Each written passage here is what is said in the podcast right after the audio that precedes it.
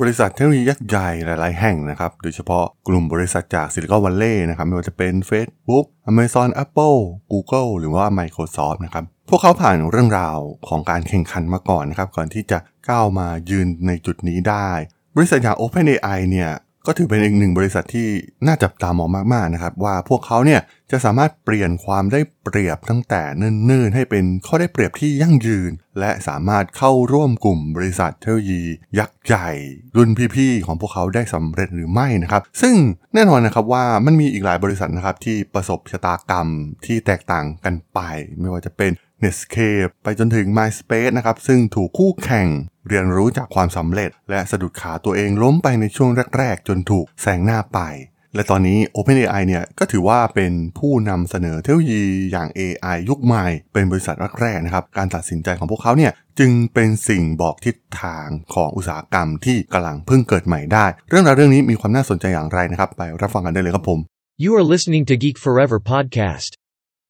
Open your world with technology.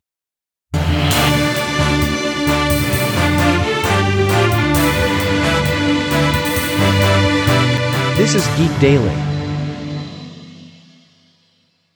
สวัสดีครับ ผมดนทลาดนจากดนบล็อกนะครับ และนี่ก็รายการกิเดลี่นะครับ รายการที่จะมาอัปเดตข่าวสารวงการธุรกิจเทคโนโลยีและวิทยาศาสตร์ใหม่ๆ ที่มีความน่าสนใจนะครับ วันนี้มาคุยกันถึงเรื่องบริษัท OpenAI กันอีกครั้งหนึ่งนะครับ ตอนนี้เนี่ยพวกเขาถูกจับตามองมากๆนะครับว่าจะก้าวขึ้นมาเป็นยักษ์ใหญ่บิ๊กเทคโนโลยีรายใหม่ได้หรือไม่อย่างที่รุ่นพี่ๆของพวกเขาเนี่ยทำได้สำเร็จมาก่อนหน้านะครับไม่ว่าจะเป็น Microsoft Facebook Google หรือว่า Amazon นะครับแน่นอนว่า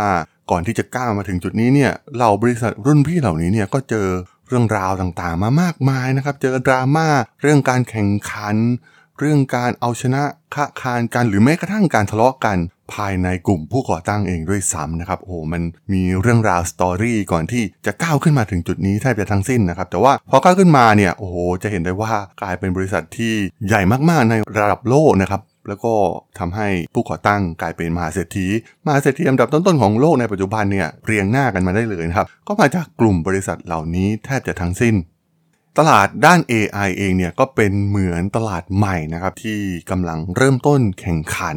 มีผู้เข้ามาท้าชิงอยู่แล้วนะครับ ไม่ใช่เพียงปล่อยให้ทาง OpenAI เนี่ยเดินได้สะดวกเพียงผู้เดียวนะครับ เพราะว่าตลาดเนี่ยมันเป็นตลาดที่มีมูลค่ามหาศาลมากๆนะครับซึ่งในอนาคตเนี่ยผู้ชนะ ในตลาดนี้เนี่ยก็จะสามารถสร้างเครื่องจักรทำเงิน อย่างที่หลาย ๆ บริษัทเทคโนโลยีสามารถทำได้สำเร็จมาแล้วนะครับ แล้วก็เติบโตขึ้นมาเป็นบริษัทยักษ์ใหญ่ทางด้านเทคโนโลยี รวมถึงผลักดันผู้ก่อตั้งให้กลายเป็นมหาเศรษฐีเช่นเดียวกัน ในการแข่งขันเพื่อครองอนาคตของเทคโนโลยี AI นะครับ OpenAI เอง ซึ่งเป็นบริษัทที่ได้รับการสนับสนุนจาก Microsoft นะครับ ซึ่งทำให้เขาเป็นผู้นำในการเปิดตัวเทคโนโลยี ChatGPT เมื่อเดือนพฤศจิกายนปีที่แล้วนะครับ โอ้โห แอปเรียกได้ว่าได้รับความนิยมแบบถล่มทลาย เข้าถึงผู้ใช้งานระดับร้อยล้านคนได้อย่างรวดเร็วนะครับ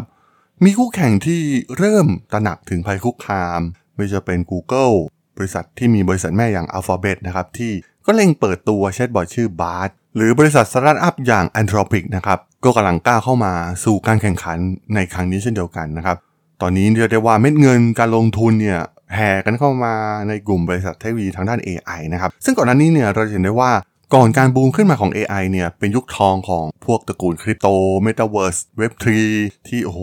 กลายเป็นกระแสมากๆนะครับในช่วง 2-3 ปีที่ผ่านมา แต่ว่าตลาดมันก็เริ่มปรับสถานะของการลงทุนไป เพราะว่ามันมีปัญหามากมายนะครับ โดยเฉพาะการช่อโกงยักษ์ใหญ่หลายๆ แห่งนะครับ อย่าง FTX อย่าง Terra Luna นะครับกลายเป็นข่าวใหญ่มากๆนะครับทำให้กลุ่มนักลงทุนเนี่ยก็สูญเสียเงินไปจำนวนมาก เช่นเดียวกัน แต่ว่า AI เนี่ยมันค่อนข้างชัดเจนว่ามันเป็นอนาคต แล้วก็มันยากนะครับที่จะทำให้นักลงทุนเนี่ยสูญเสียแบบหมดตัวเหมือนกรณีอย่างคริปโตนะครับซึ่งทำให้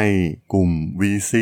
กลุ่มบริษัทร่วมทุนเนี่ยทุ่มเงินกว่า 40,000 ล้านดอลลาร์ให้กับบริษัท AI ในช่วงครึ่งแรกของปีนี้นะครับ ซึ่งเป็นเกือบ1ใน 4 ของเงินลงทุนทั้งหมดในปีนี้เลยด้วยซ้ำนะครับ เอาจริงๆ มันก็เป็นจุดเริ่มต้นของการแข่งขันชัดเจนมากๆนะครับ แม้ OpenAI เนี่ยดูเหมือนจะเป็นผู้นำนะครับด้วยโมเดล AI ล่าสุดของพวกเขาอย่าง GPT-4 ที่ดูเหมือนว่าความสามารถของมันเนี่ยจะเหนือกว่านะครับ เช่น ความสามารถในการตอบคำถามจากการอ่านรวมถึงการแก้ไขปัญหาทางด้านคณิตศาสตร์นะครับ และเมื่อมาเปรียบเทียบกับคู่แข่งแบบเรียกได้ว่าหายใจรถต้นคอในตอนนี้นะครับ ก็มี 2 รายนะครับที่เข้ามาแข่งขันได้อย่างน่าสนใจ ซึ่งนั่นก็คือ Cross2 และ Anthropic นั่นเองนะครับ ตอนนี้ดูเหมือนว่า OpenAI เองเนี่ยก็กำลังเริ่มสร้างรายได้อย่างแท้จริงสักทีนะครับพวกเขาสามารถทำเงินระดับพันล้านดอลลาร์ได้อย่างรวดเร็วนะครับ ซึ่งเมื่อเทียบกับรายได้เมื่อปีที่แล้วนะครับ เพียงแค่ 28 ล้านดอลลาร์เพียงเท่านั้นนะครับ ในช่วงการเปิดตัวของ ChatGPT ซึ่งมันเป็นข้อได้เปรียบที่สำคัญมากๆนะครับสำหรับพวกเขาเอง เพราะว่าข้อได้เปรียบเหล่านี้เงินทุนเหล่านี้ที่เป็นข้อได้เปรียบตั้งแต่เนิ่นๆเนี่ย ก็ต้องทำมันให้กลายเป็นข้อได้เปรียบที่มีความยั่งยืนนะครับ แล้วก็พยายามผลักดันตัวเองขึ้นไปอยู่จุดสูงสุดให้ได้เร็วที่สุด ไม่อย่างนั้นนะครับก็จะประสบพบเจอกับชะตากรรมของเราผู้บุกเบิกเทคโนโลยีในอดีตนะครับ มันมีประวัติศาสตร์มากมายมาแล้วนะครับ ไม่ว่าจะเป็น Netscape เอง ไปจนถึง MySpace เอง ที่ถูกคู่แข่ง ซึ่งมาเรียนรู้จากความสำเร็จของพวกเขาเนี่ยรวมถึงการสะดุดขาตัวเองในช่วงแรก ๆแซงหน้าไปอย่างรวดเร็วนะครับ แล้วก็ก้าวขึ้นมาเป็นยักษ์ใหญ่ อย่างที่เราได้เห็นกันในทุกวันนี้นะครับมันมีบทเรียนมากมายนะครับว่าคนที่เป็นผู้บุกเบิกไม่จำเป็นต้องเป็นผู้ชนะในระยะยาวเสมอไป โดยเฉพาะในแวดวงเทคโนโลยีเอง บริษัทด้านการลงทุนยักษ์ใหญ่อย่าง SoftBank นะครับถือเป็นนักลงทุนรายล่าสุดที่ต้องการเดิมพันกับ OpenAI นะครับจนถึงตอนนี้เนี่ย OpenAI สามารถระดมทุนได้รวมประมาณ 14,000 ล้านดอลลาร์นะครับ ซึ่งมูลค่าส่วนใหญ่เนี่ยมาจาก Microsoft กว่า 13,000 ล้านดอลลาร์นะครับ มันเหมือนเป็นการ synergy ธุรกิจกันระหว่างทาง Microsoft และ OpenAI ด้วยนะครับ เพราะว่า Microsoft เองเนี่ยมีแผนกข่าวอย่าง Azure นะครับ ซึ่งคอยจัดหาพลังการประมวลผลบนคลาวรวมถึงเรื่องของ Data ด้วยนะครับ ซึ่งแน่นอนนะครับว่าการเข้ามาร่วมกันแบบนี้ก็จะทำให้ Microsoft เนี่ยจะได้รับส่วนแบ่งกำไรจาก OpenAI อย่างมหาศาลในอนาคต ช่นเดียวกัน เราเห็นได้ว่ามีบริการของ Microsoft อย่าง Bing เองนะครับ ที่นำเอา ChatGPT เข้าไปผสานรวม ซึ่งโอ้มันเป็นการเซนเจ y กันที่ลงตัวเป็นอย่างมากนะครับ นั่นทำให้เกิดความท้าทายกับยักษ์ใหญ่ทางด้าน Search Engine อย่าง Google นะครับ ที่โอ้โหต้องรีบผลักดันตัว Google Bard ขึ้นมาต่อสู้อย่างรวดเร็วนะครับ แม้ตอนนี้เนี่ยมันอาจจะดูเหมือนยังมีปัญหาอยู่บ้างนนะครับ แต่ว่าในการต่อสู้ระยะยาวเองเนี่ยก็ต้องถือว่า ในแวดวง AI เองเนี่ยก็น่าจะเป็นการต่อสู้ที่สนุกเร้าใจไม่แพ้ศึกทางด้านธุรกิจเทคโนโลยีในเรื่องอื่นๆเลยนะครับ คราวนี้ลองมาพูดถึงโมเดลการสร้างรายได้ของ OpenAI นะครับ เรียกได้ว่าตอนแรกเนี่ยมันเป็นแค่โปรเจกต์การวิจัยและพัฒนาเพียงเท่านั้น แต่พอมันเปิดตัวออกมาเนี่ย โอ้โห มันเห็นศักยภาพของมันเยอะมากๆนะครับ และทาง OpenAI ก็ได้มีการปรับเปลี่ยนโมเดลธุรกิจเยอะมากๆนะครับ หลังจากที่เริ่มได้รับความนิยม แล้วก็พวกเขาสามารถสร้างรายได้อย่าง เป็นกอบเป็นกำบ้างแล้วนะครับลองจินตนาการถึงเครื่องจักรทำเงินสำหรับกลุ่มผู้บริโภคทั่วไปนะครับ อย่างที่ Google Search เคยทำได้สำเร็จกับ Google Ads นะครับ ซึ่งมันมีมูลค่าตลาดมหาศาลอยู่แล้วนะครับ ในส่วนนี้โดยเฉพาะการนำ Chat GPT มาตอบคำถามเหล่านี้แทนการค้นหาเนี่ยมันก็สามารถดึงส่วนแบ่งเงินโฆษณาเหล่านี้ได้อย่างมากมายมหาศาลซึ่งมันจะกลายเป็นเครื่องจักรทำเงินให้กับพวกเขาในระยะยาวอย่างแน่นอนนะครับแล้วก็สามารถนำเงินทุนเนี่ยไปพัฒนาต่อยอดงานวิจัยได้อีกมากมาย แต่มันไม่ใช่เพียงเท่านั้นนะครับเพราะว่ามันไม่ได้มองเพียงแค่ กลุ่มผู้บริโภคทั่วไปเพียงเท่านั้น เพราะว่า OpenAI เนี่ยกำลังกลายเป็นแพลตฟอร์มระหว่างธุรกิจกับธุรกิจหรือ B2B มากขึ้นนะครับ มีการสร้างผลิตภัณฑ์ตามความต้องการของลูกค้าองค์กรขนาดใหญ่นะครับ ตัวอย่างเช่น Morgan Stanley เองนะครับ ซึ่งเป็นวานิชธนกิจขนาดยักษ์นะครับยังมีเครื่องมือสำหรับนักพัฒนาในการสร้างผลิตภัณฑ์โดยใช้แบบจำลองของตนเองนะครับ มันสามารถต่อยอดไปอีกได้มากมายมหาศาลนะครับ โดยเฉพาะในแวดวงธุรกิจเอง รวมถึงการเข้าไปมีส่วนร่วมกับเหล่านักพัฒนานะครับ เราเห็นได้ว่าแพลตฟอร์มใหญ่ๆหลายๆแห่งเนี่ย ต้องเป็นมิตรกับเหล่านักพัฒนานะครับ อย่าง Apple เองก็มี Developer Conference ต่างๆ หรือว่า Google ก็มีการผลักดันชุมชนเหล่านักพัฒนาอยู่ตลอดมานะครับ ซึ่งเหล่านักพัฒนานี่เองนะครับ เป็นปัจจัยสำคัญในการขับเคลื่อนธุรกิจในระยะยาว เพราะว่าพวกเขาอาจจะสร้างแอปสร้างแพลตฟอร์มอะไรขึ้นมาที่มันใหญ่โตอีกมากมายนะครับ ผ่าน API หรือว่าชุดพัฒนาที่ทาง OpenAI เนี่ยอาจจะทำการ provide ให้ และการเข้าไปลุกตลาดองค์กรต่างๆ ก่อนนะครับมันก็ทำให้พวกเขามีความได้เปรียบนะครับอย่างเช่น สมมุติเข้าไปธุรกิจการเงิน เมื่อเห็นผลสำเร็จของธุรกิจการเงินยักษ์ใหญ่ที่ได้ไปทดลอง โอ้โห ในตลาดทั่วโลก พวกเขาก็ยินดีที่จะใช้ซอฟต์แวร์ของ OpenAI อยู่แล้วนะครับ ตัวอย่างเช่นSAP นะครับเราเห็นได้ว่าเมื่อองค์กรใหญ่ๆ ทั่วทุกมุมโลก โดยเฉพาะในฝั่งตะวันตกใช้งานกันเป็นเรื่องปกติเนี่ยทำให้ผลักดันให้ทุกองค์กร ในฝั่งเอเชีย หรือว่าประเทศที่กำลังพัฒนาต่างๆ ก็ต้องหันมาใช้ซอฟต์แวร์เหล่านี้เช่นเดียวกันนะครับ เพื่อไม่ให้เกิดความเสียเปรียบทางด้านธุรกิจนะครับ เพราะว่าองค์กรอื่นๆเนี่ยใช้ SAP กันหมดทำไมพวกเราจะไม่ใช้ เช่นเดียวกันนะครับ ภาพในอนาคตเนี่ยมันค่อนข้างเห็นภาพนะครับว่าองค์กรธุรกิจต่างๆ ก็จะถูกขับเคลื่อนด้วยแพลตฟอร์มของ OpenAI นั่นเองโดยสามารถเข้าไปอยู่ในหลากหลายอุตสาหกรรมนะครับ รถยนต์ การเงินสินค้าอุปโภคบริโภค หรือว่าเรื่องของเฮลท์แคร์โอ้อีกมากมายนะครับ ธุรกิจขนาดใหญ่ทั้งนั้น แล้วก็มีเม็ดเงินมหาศาลที่พร้อมที่จะลงทุนในเทคโนโลยีนี้อยู่แล้วนะครับ ถ้ามันเป็นส่วนช่วยในการผลักดันธุรกิจให้ก้าวไปข้างหน้า และอาจจะมีพลังของ Network Effect เองด้วยนะครับ ที่จะทำให้ทุกคนเนี่ยก็ต้องหันมาใช้แพลตฟอร์มของ OpenAI แต่ว่าการที่พวกเขาเป็น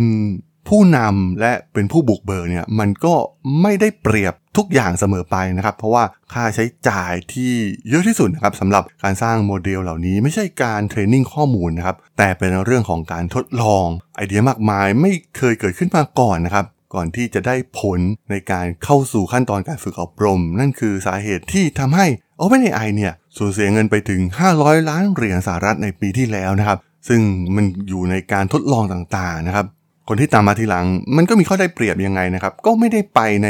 ทางที่ OpenAI ทดลองมาแล้วแล้วมันไม่ work นะครับ ซึ่งตรงนี้เนี่ยมันเป็นต้นทุนของผู้บุกเบิกอยู่แล้วนะครับ มีนักวิเคราะห์คนหนึ่งนะครับ Mike Speiser จาก Sutter Hill Venture นะครับ ได้วิเคราะห์ไว้นะครับว่า